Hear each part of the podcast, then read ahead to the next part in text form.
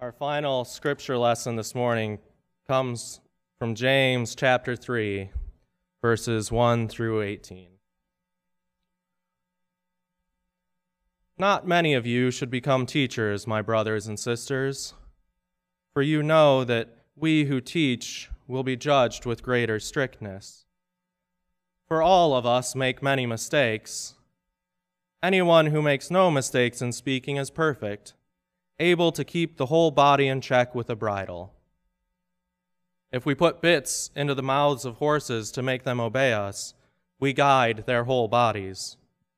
Or look at ships. Though they are so large that it takes strong winds to drive them, yet they are guided by a very small rudder, wherever the will of the pilot directs. So also the tongue is a small member yet it boasts of great exploits. How great a forest is set ablaze by a small fire, and the tongue is a fire. The tongue is placed among our members as a world of iniquity. It stains the whole body, sets on fire the cycle of nature, and is itself set on fire by hell. For every species of beast and bird, of reptile and sea creature, can be tamed and has been tamed by the human species, but no one can tame the tongue, a restless evil full of deadly poison. With it, we bless the Lord and Father, and with it, we curse those who are made in the likeness of God. From the same mouth come blessing and cursing. My brothers and sisters, this ought not to be so. Does a spring pour forth from the same opening both fresh and brackish water? Can a fig tree, my brothers and sisters, yield olives or a grapevine figs? No more can salt water yield fresh. Who is wise and understanding among you? Show by your good life that your works are done with gentleness born of wisdom. But if you have bitter envy and selfish ambition in your hearts, do not be boastful and false to the truth. Such wisdom does not come down from above, but is earthly, unspiritual, devilish. For where there is envy and selfish ambition, there will also be disorder and wickedness of every kind. But the wisdom from above is first pure then peaceable, gentle, willing to yield, full of mercy and good fruits, without a trace of partiality or hypocrisy. And a harvest of righteousness is sown in peace for those who make peace. Would you pray with me? Author of life, we give thanks to you for your word. As we reflect on what is written, let your Spirit be upon us and transform us in heart, mind, and soul. Amen.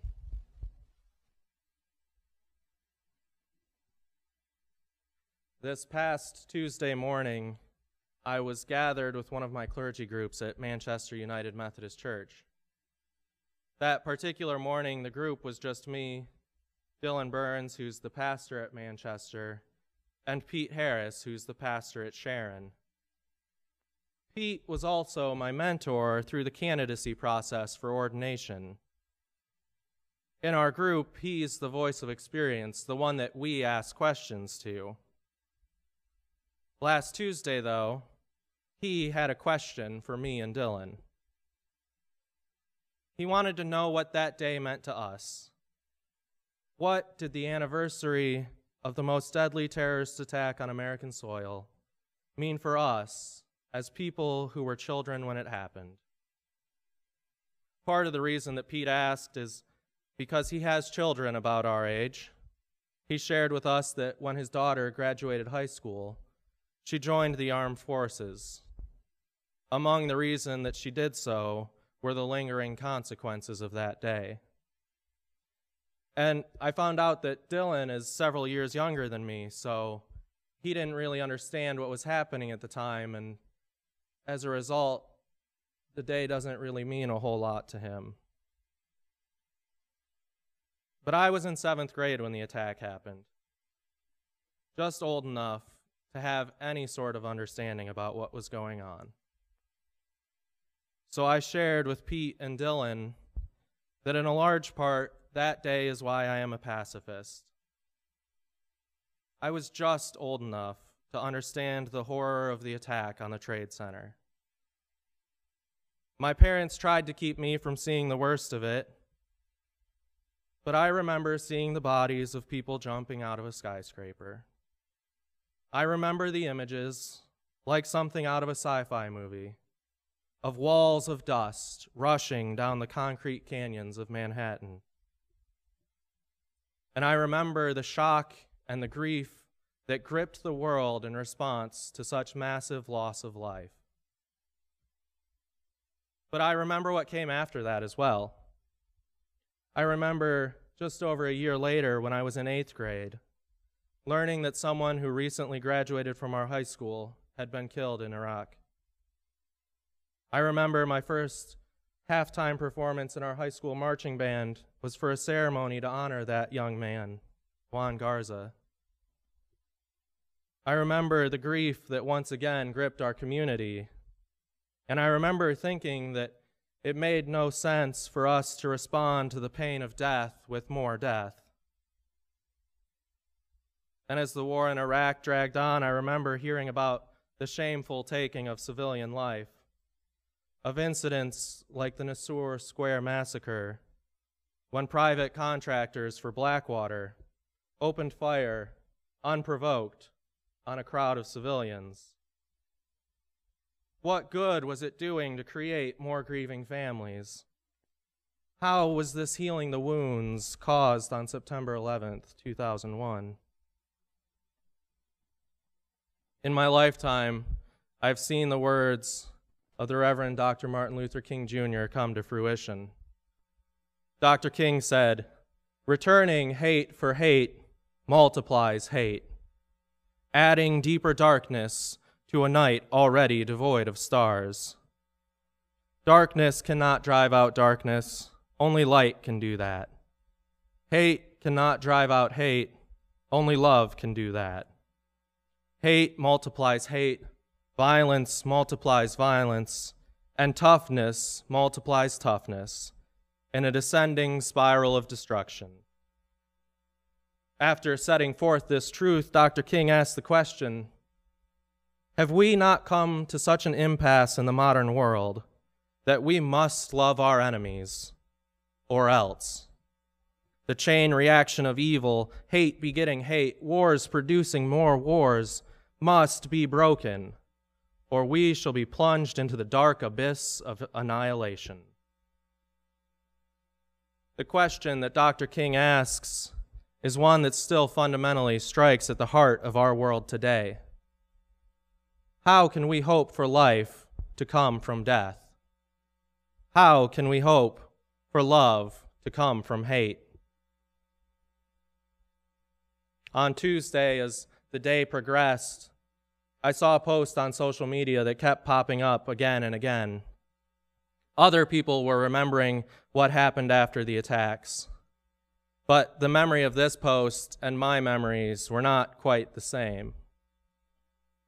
This post said, I miss 912. I would never want another 911, but I miss the America of 912.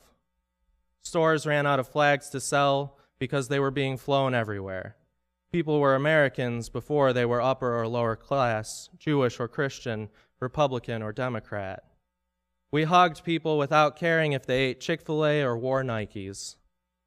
On 912, what mattered more was what united us than what divided us. In some sense, there is truth to this post. I do remember people coming together. Some of it was coming together in grief as fire departments, police stations, and volunteers across the country sent aid to the rescue efforts in New York, or as churches, synagogues, mosques, and other houses of worship came together for prayer vigils and memorial services. But there was a darkness to the unity that I remember as well. As the Post says, people were American first. We were united against the world. And if you happen to be Muslim or to look like people think you look like if you're Muslim, then unfortunately that casts suspicion on whether or not you counted as an American. I remember people united in hatred. I remember the song Courtesy of the Red, White, and Blue by Toby Keith. I remember hearing the song shared in class by one of my classmates. And I remember hearing the lyrics You'll be sorry that you messed with the US of A, because we'll put a boot in your ass. It's the American way. That is the dangerous part of unity that I remember after the attacks anger, hatred, and violence. Now, 17 years later, we find ourselves in a world where anger, hatred, and violence continue to serve as the forces around which people unite. In our politics, in our public squares, in our church life, the easiest path to success seems to be to stoke the fires of hatred. Which finally brings us back to this morning's scripture reading. Our reading today is, on the surface, an instruction to teachers. But the essence of today's message is directed to anyone who has influence on other people. Today's message is for anyone who has children or younger family members who look to them as role models. Today's message is for anyone who has friends who listen to what they have to say. Today's message is a message for anyone whose words have an effect on the people around them. Today's message, then, is a message for all of us. How great a forest is set ablaze by a small fire, exclaims James. And do we need any more proof of how true this is than the wildfires that scourge the western United States every year? Fires that begin when a tire blows and the sparks of the rim on the road kindle a mighty blaze. Fires that begin when a stray cigarette butt is tossed carelessly aside to ignite a consuming fire. The tongue is a fire, and just as a single spark consumes a countryside, so too does a wicked tongue consume a population. But the vivid imagery does not stop there. The tongue is a fire. The tongue is a restless evil full of poison. The tongue is a spring from which either good, clean water or brackish water may flow. The tongue is a plant which can grow figs or olives or grapes, but not all three. Now, admittedly, the metaphor might break down with that last one because I can't figure out which of those fruits is good and which one is evil. But the point remains that when we speak with hatred on our tongue, it pollutes any of the good speech that might also come out of our mouths. When we speak, we are sowing something in the world. When we speak evil, we sow hatred, division, fear. When we speak goodness, we sow peace and harmony. But what good does it do for us to plant the seeds of peace alongside the seeds of evil? When it comes time for the harvest, we will find that the fruits of peace have been choked out by the weeds of evil. So here is the challenge that James presents to us we must be disciplined. We must guard our tongues to prevent evil coming forth. As part of the ordination process, those of us who were being commissioned were asked to provide a statement about our passion for ministry. My personal statement was something along the lines of participating in the coming of the kingdom by practicing nonviolence as a spiritual discipline.